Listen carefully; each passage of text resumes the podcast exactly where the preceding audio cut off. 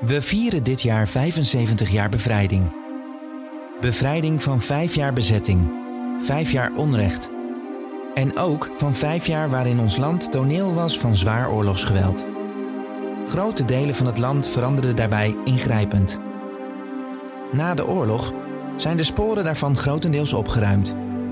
De mensen wilden zo weinig mogelijk herinnerd worden aan die gruwelijke oorlogsjaren. Maar niet alles verdween.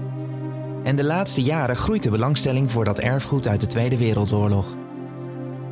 In een serie gaan wij op zoek naar sporen van de oorlog in de gebieden van natuurmonumenten. En naar de verhalen erachter. In deze aflevering nemen we je mee naar Schouwen-Duiveland. In de duinen bij Burgh-Haamstede liggen nog tientallen bunkers. Waarom bouwden de Duitsers deze betonnen kolossen? Ze maakten deel uit van de Atlantikwall, vertelt specialist Michiel Permer. De Atlantikwall is een Duitse verdedigingssysteem wat helemaal liep van de Noordkaap, Noorwegen, bezet door de Duitsers in die tijd, tot aan de Zuid-Franse grens met Spanje, langs de hele West-Europese kust en op de Kanaaleilanden, met als doel een geallieerde invasie te voorkomen. Hitler had daartoe opdracht gegeven in 1942. In de eerste jaren van de oorlog was nog alles gericht op de verovering van Engeland, zoals wel bekend. En leek dus zo'n verdediging op de bezette kusten van Nederland, België, Frankrijk, Noorwegen, Denemarken helemaal niet nodig te zijn.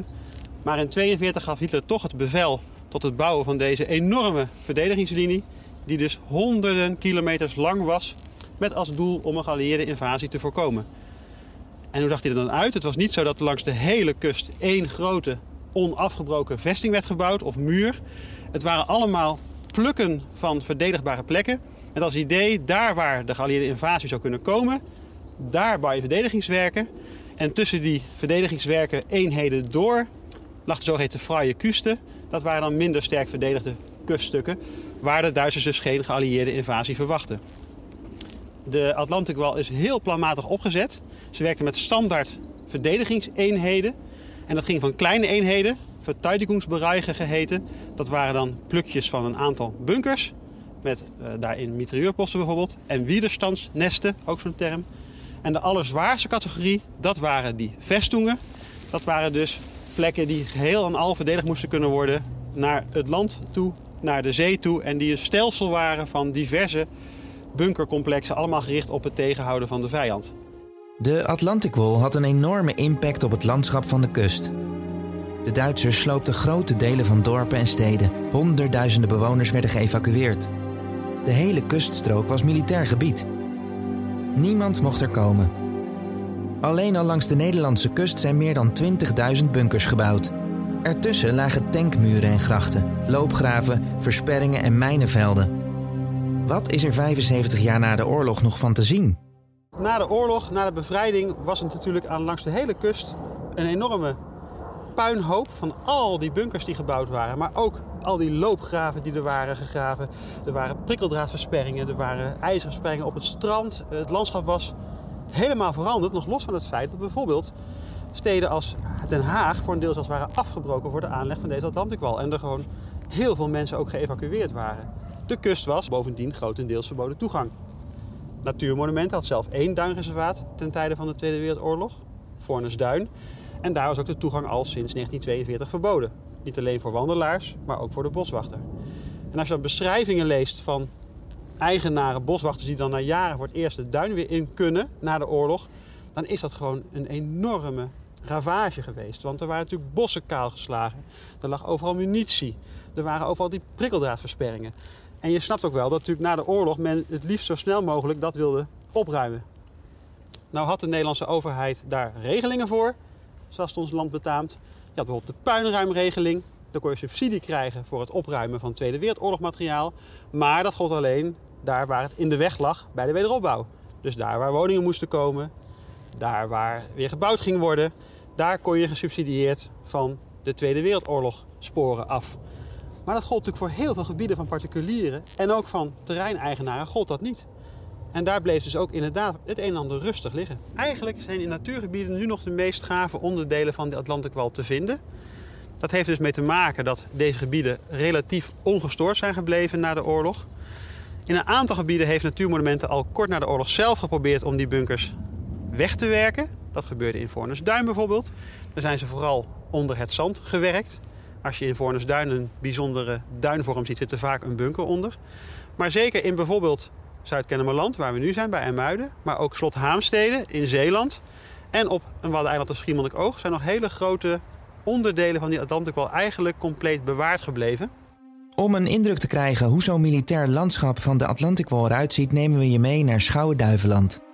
Daar hebben we een ontmoeting met vrijwillige boswachter van Natuurmonumenten Arno Zwetsloot. Hij laat ons zien wat er in het slotbos en de zeependuinen bij Burgh-Haamstede nog van de Atlantikwall aanwezig is.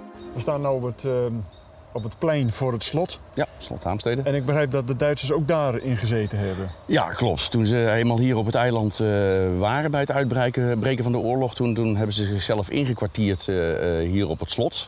De familie die moest eruit. In ieder geval in eerste instantie voor het grootste deel. Later helemaal. Ze kregen daar wel een inkwartiervergoeding. Maar ja, in hoeverre dat in verhouding stond tot het verliezen van je woning natuurlijk, is nogal wat. Maar goed, het is eigenlijk in de hele Tweede Wereldoorlog in gebruik geweest bij de Duitsers. Dat zal over het algemeen nog wat hogere officieren zijn geweest. Het is toen eigenlijk ook wel een beetje uitgewoond. Na de oorlog is het uiteindelijk weer bij de familie terechtgekomen. Maar je kan ook verschillende foto's zien waar inderdaad de Duitsers ook voor de poort staan en zo. Dus, maar wat echt een heel indrukwekkend gebeuren is, en dit is natuurlijk de oudste bunker die we hebben staan. Maar ze hebben dit gebied ook echt in het kader van de Atlantikwall ook gebruikt om heel veel bunkers te bouwen. En er zijn er nog heel veel overgebleven, intact. Laten we op pad gaan. Ja, is goed. Nou, je praat over de hele kop van Schouwen. Er zijn ongeveer nog zo'n 55 bunkers. Die nog enigszins intact zijn. Soms in particuliere treinen zelfs. Die gebruiken ze als een soort schuur. Maar je ziet hier recht tegenover het slot, zie je er al eentje staan. Hè? Die is nu in gebruik als berging voor de familie. Maar er staan er direct in het slotbos staan er nog 29. En die zijn eigenlijk blijven staan omdat na de oorlog wilde men dat opruimen.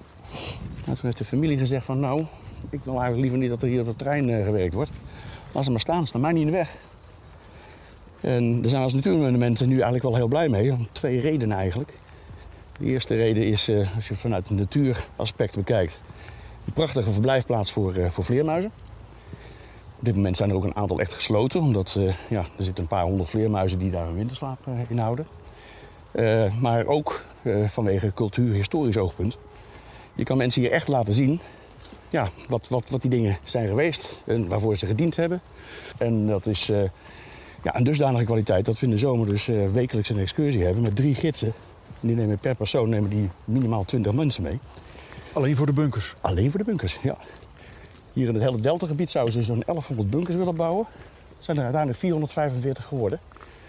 Nou, de eerste zie je hier al in het zicht, heel duidelijk. En ze zijn dus onderdeel van de Atlantikwall. En je had ze in verschillende vormen en maten. Je moet je voorstellen dat ze zijn allemaal van het Westwalontwerp uit 1939. En deze, dat zie je ook rechts van de linkerdeur, zie je gele letters ST staan. Dat betekent dat hij stendig is. En stendig, dat betekent dat hij bestand was tegen de zwaarste artilleriebommen van die tijd. En dit is bouwsterke B. En dat betekent eigenlijk dat hij dus wanden en plafonds heeft van 2 meter dik. Gewapend beton. En wat gebeurde er in deze bunker? Dit is een, noem ik altijd schetsend, een 201 kapje. Dit was een woonbunker voor manschappen. Verderop komen we er nog eentje tegen. Dit is type 502.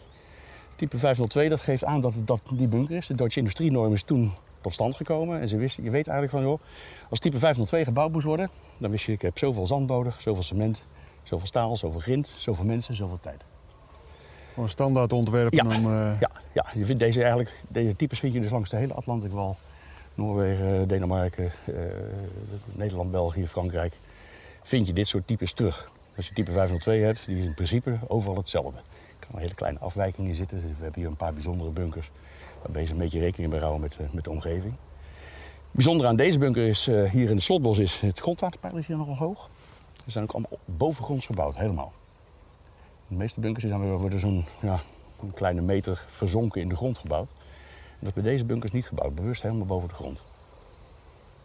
Ze hebben wel wat rondom aangeaard, maar die bomen die waren er natuurlijk nog niet. We kunnen zo'n bunker zo meteen wel even ingaan, want waar we recht in de verte kijken, daar staat er zo eentje.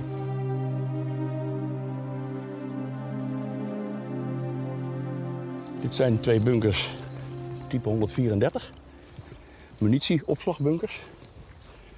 Ook standig, dat zal je niet verbazen, want als daar iets opvalt en het zegt boem, dan krijg je een kuil die groter is dan de bult nu is.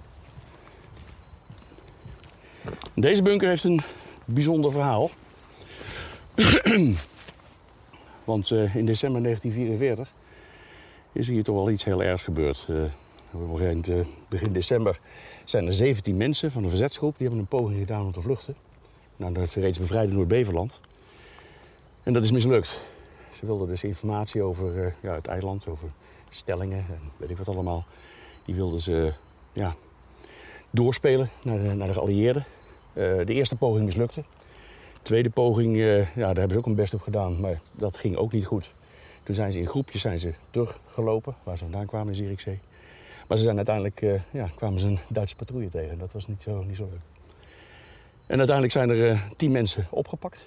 Die zijn naar het standesgericht in Middelharnis vervoerd, over met de boot via Oudorp. En daar hebben ze een beetje een schijnproces gehad. En uiteindelijk zijn ze... Ja, ze dachten allemaal van, joh, we worden te werk gesteld in Duitsland. Maar ze kregen allemaal de dood door de strop. En hun gezinnen werden uit de huizen gezet. En op het moment dat het een vrijstaande woning was, zou het verbrand worden. En ze zijn hun laatste nacht, of een van hun laatste nachten, zijn ze vastgezet in een van de bunkers hier in het Slotbos. En het is niet 100% zeker. Ze hebben altijd gedacht dat dit de bunker was tegenover het slot, de eerste die we tegenkwamen. Maar nu is het sterker vermoeden dat het een van deze bunkers is geweest. Hier zitten 2 kamers in. Als je wil, kunnen we er even in. Dan lopen we er gelijk nu naartoe. Maar daar hebben ze waarschijnlijk hun laatste nacht doorgebracht. En toen is de dominee, die is, begreep ik, uit de dienst gehaald om hier nog de laatste sacramenten toe te passen. En de laatste berichtjes, briefjes mee te krijgen voor de familie. Ik heb een lampje bij me, dus dan gaan we de tweede ruimte binnen. Pas ook voor de deur, want die geeft niet mee. En ook de beton geeft niet mee, dus kijk alsjeblieft uit voor je hoofd. En we hebben hier ook een opstapje, afstapje.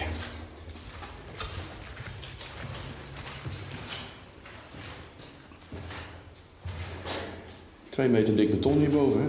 Het zou dus zomaar kunnen zijn dat ze in deze ruimte gezeten hebben. We weten het niet 100% zeker. Maar ja, goed, ze zijn uiteindelijk de dag daarna zijn ze opgehaald op een platte wagen, een open wagen. En ze zijn naar de slotlaan van Slot Moermond vervoerd. En ze zijn daarvoor aanzien van de burgers van Renesse en gezinsleden, familieleden opgehangen. En dat, ze zijn er 2 keer 24 uur blijven hangen. 1 man was gewond, die zou, als die opgeknapt was, daar ook bij gehangen worden, maar die is dan overleden. Die hebben ze alsnog naast gehangen. Ja, en mensen zijn er nooit voor bestraft die dat gedaan hebben. Dan wil dat niet zeggen dat dat die mensen terugbrengt natuurlijk. Maar ze liggen nu met z'n 10 begraven op de begraafplaats in Renesse. En er is een prachtig monument is daar opgericht. Maar men noemt het de zwaarste oorlogsmisdaad, voor zover je daar een zwaard aan kunt hangen, na het wegvoeren van alle mannen van het dorp Putten. Maar ja, goed, dit soort dingen, ik vertel dit verhaal ook altijd hier, het maakt altijd diepe indruk. Ja. Want dat mag gewoon nooit meer voorkomen, dit soort dingen. Nee. Dat is heel triest. Want ophangen, dat deden de Duitsers toch eigenlijk ook niet? Nou ja, het is ook zo belachelijk, omdat men wist dat aan de overkant van de Oosterschelde was het al bevrijd. Dus het lijkt een soort wanhoudsdaad geweest te zijn om toch nog dat afschrikwekkende te doen. In het begin van de oorlog waren de verstandhoudingen wel redelijk. Mensen werkten ook voor de Duitsers. Je kon beter verdienen dan bij de boeren. Het was hier armoedroef. Maar in die laatste nadagen, om dan nog die mensen op te hangen als schrikbeeld. Dat is toch wel een verschrikkelijke daad eigenlijk, als je daar goed over nadenkt. En zeker voor het aanzien van familie en dan de bevolking van het dorp Renesse er langs leiden om nog even wat af te laten schrikken. Dat is gewoon echt onmenselijk. En dat moet dan ook hier in de gemeenschap een enorme impact gaan. Behoorlijk. Er zijn dus de laatste nabestaanden, directe nabestaanden, die zijn inmiddels overleden. Maar ja, de kleinkinderen, zullen we zeggen, die hebben dat besef toch wel, dat hun opa wellicht daar aan de stop heeft gehangen. Er is ook een prachtig gedenkteken aan het begin van de slotlaan van Slot Moermond. Maar ja, het idee, kijk, ik heb altijd zoiets van, zonder daar zweverig over te doen, ik vind het altijd een soort gevoel. Dat heb ik in Slot Haamstede ook. Dat dateert van het midden van de 13e eeuw. Als ik daar dan sta, dan merk je gewoon dat daar dingen gebeurd zijn. Historie. Dat heb ik hier ook altijd in deze bunker, als ik dat verhaal vertel. Ongeacht of het nou precies hier is geweest. Maar ik vind, dit soort dingen mag je ook niet vergeten. Dat moet gewoon bekend blijven. Ja.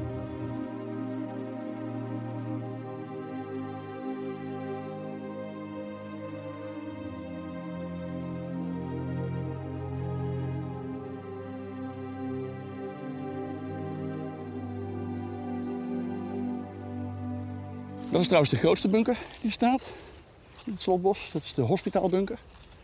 Alleen is die geen eigendom van Natuurmonumenten. Okay. Heel apart. Als je de kadastrale kaart kijkt, dan zie je daar precies een meter zo omheen, plus het paadje er naartoe. Hij is ooit van de BB geweest, later overgegaan naar de brandweer. En die maakt er nu nog steeds gebruik van als oefenruimte voor het lopen met ademlucht. Maar ik hoop dat hij in de toekomst ook nog eens. Maar dat is een ziekenverblijf? Een hospitaalbunker, ja. Er werd ook voor de lokale bevolking, mocht daar, als er iets was. Ik weet niet in hoeverre die echt actief gebruikt is. Je ziet dat witte vlak. Daar stond zich zo'n mooi rode kruis op. Rood kruis op. En dat is nou niet zo goed zichtbaar meer. Maar het is de grootste bunker. Er zit 1200 kubieke meter beton in. Iets nog groter dan de walvisbunker, de commandobunker waar we straks uitkomen. Maar goed, dit is een manschappenverblijf.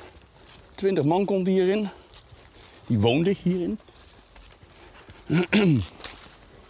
Dan via deze naar binnen, dat is wat makkelijker qua doorgang. Hier zie je ook het type nummer. 502, pas ook weer op je hoofd. Opstapje, afstapje en zo.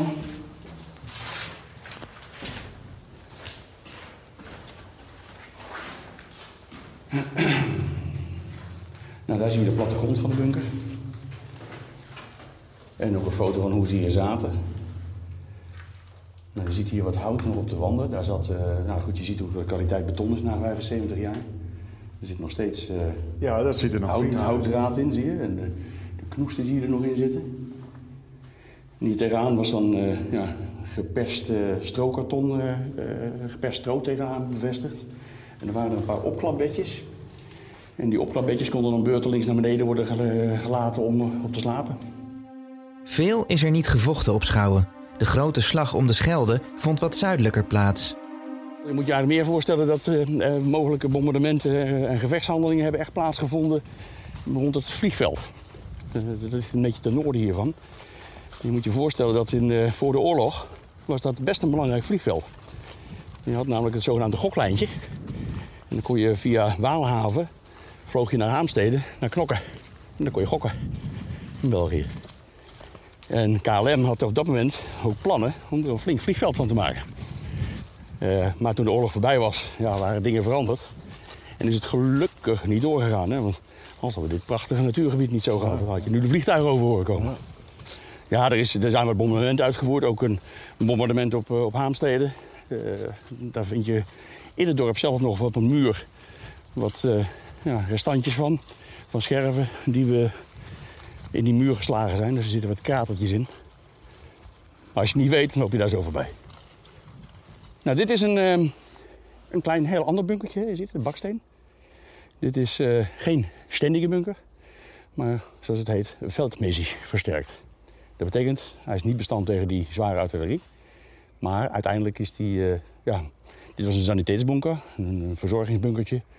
Dus als je binnenkomt, we gaan er niet in, want die vleermuizen hangen te slapen.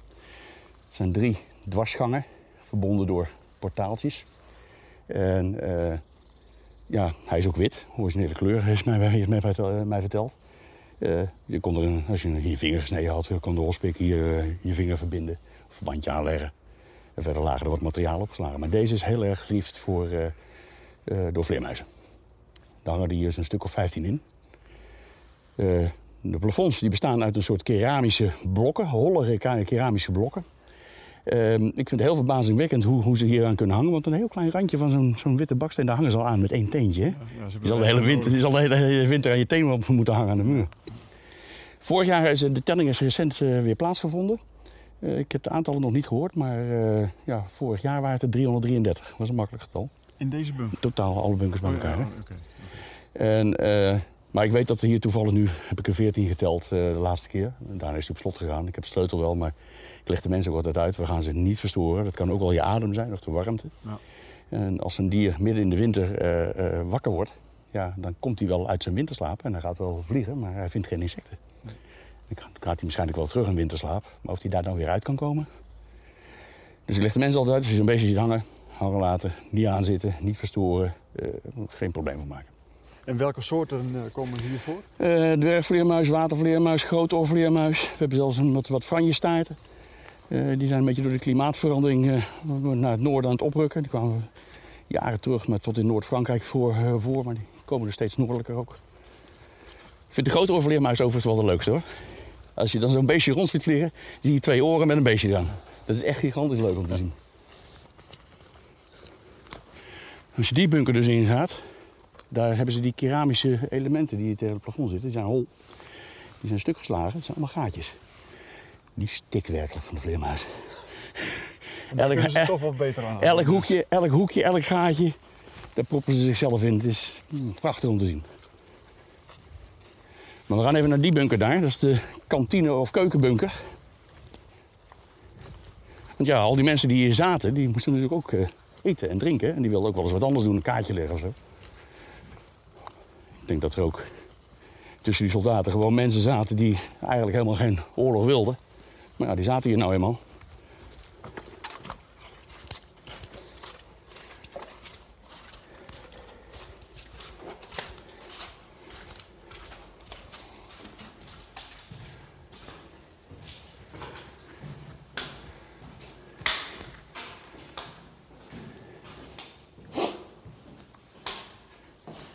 Nou, dit is de keuken, kantinebunker. Dus hier sta je letterlijk in de keuken.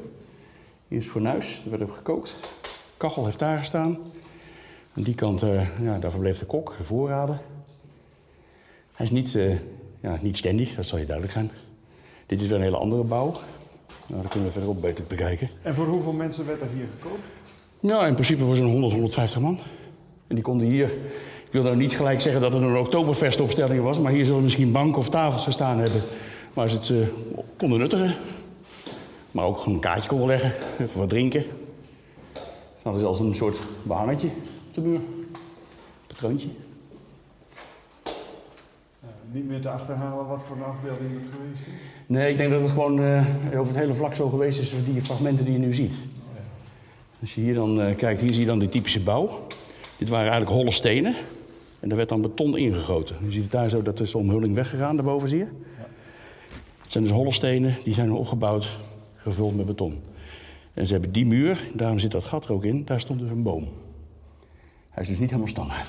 Want die boom hebben ze dus beurs laten staan toen, als extra camouflage. En dat is ook een zogenaamde scherfmuur. En die scherfmuur die is bedoeld dat als je hier zat, er zou een aanval zijn... dat ze niet rechtstreeks de granaatscherven of naar binnen konden schieten door de ramen. Want hier hebben gewoon ramen met glas hier gezeten.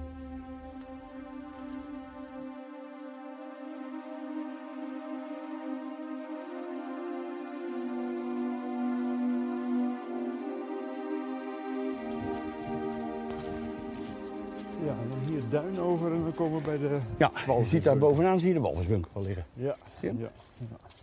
Nou, de walvisbunker, dat is de grote commandobunker. Dat wordt ook wel vleugelbunker genoemd, maar de walvisbunker is, vind ik toch altijd wel wat indrukwekkender, omdat hij lijkt op een gestrande walvis in de duin als je hem boven ziet. Dat komt door een grote muur die eraan gebouwd is, met een funderingsstaart, een dwarsstuk. En vanuit de lucht gezien lijkt het een gestrande walvis.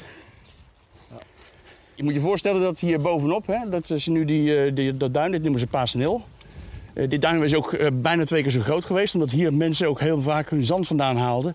Voor bouw en metselwerk en dergelijke van hun eigen woningen en objecten. Maar al die bomen waren er niet. Je kon hier vandaan kon je ook inderdaad kon je de zee zien. Die periscoopkoepel die bovenop ligt. Ja. Want dat moest natuurlijk ook. Dit was het commandopunt, de commandobunker. Er zitten nu inderdaad deuren in die walvisbunker. Hij is leeg geschept, schoongemaakt met inzet van een aantal zeer enthousiaste vrijwilligers. Maar goed, je ziet het. Er is behoorlijk wat graafwerk verricht. Je ziet het op de muren nog wel. Tot zover zat hij in het zand. En hoe kwam dat erin? Verstuiven, deels een beetje opzettelijk. Want een jaar of ruim 25 jaar geleden... Toen zaten de gabbers hier. En die vonden het prachtig om hierin te bivakeren. Maar wel met drank, drugs, rock'n'roll. Een beetje bedreigend. Uiteindelijk hebben ze hem toen dichtgemaakt. Met koubouten, een stalen plaat voorgezet. En toen kwam al een gabbertje met zijn liedje. Ja, het was toch niet leuk om een gabber te zijn. En toen is dat overgegaan. Maar ja, goed. Daarvoor was het altijd open. Een speelplaats. Hartstikke leuk. Maar ja, dat kon ook niet meer. En nu sinds kort, eigenlijk ruim 1 jaar, 1,5 jaar geleden... toen zijn er meerdere mensen geweest die hebben gezegd van joh, zou wel leuk zijn om die weer toegankelijk te maken. Dat is nu ook gebeurd.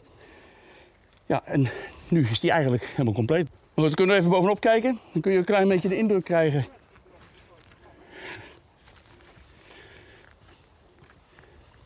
Komt hier ook nog een klein bunkertje tegen. Een zogenaamde toobroek. Genoemd naar de plek waar ze voor het eerst zijn toegepast. In het noorden van Afrika. Het was een 1-2 persoons bunkertje met een stukje geschut. Soms een tank, koepeltje. Maar hier bovenop kun je goed zien dat hier de antennes hebben gestaan.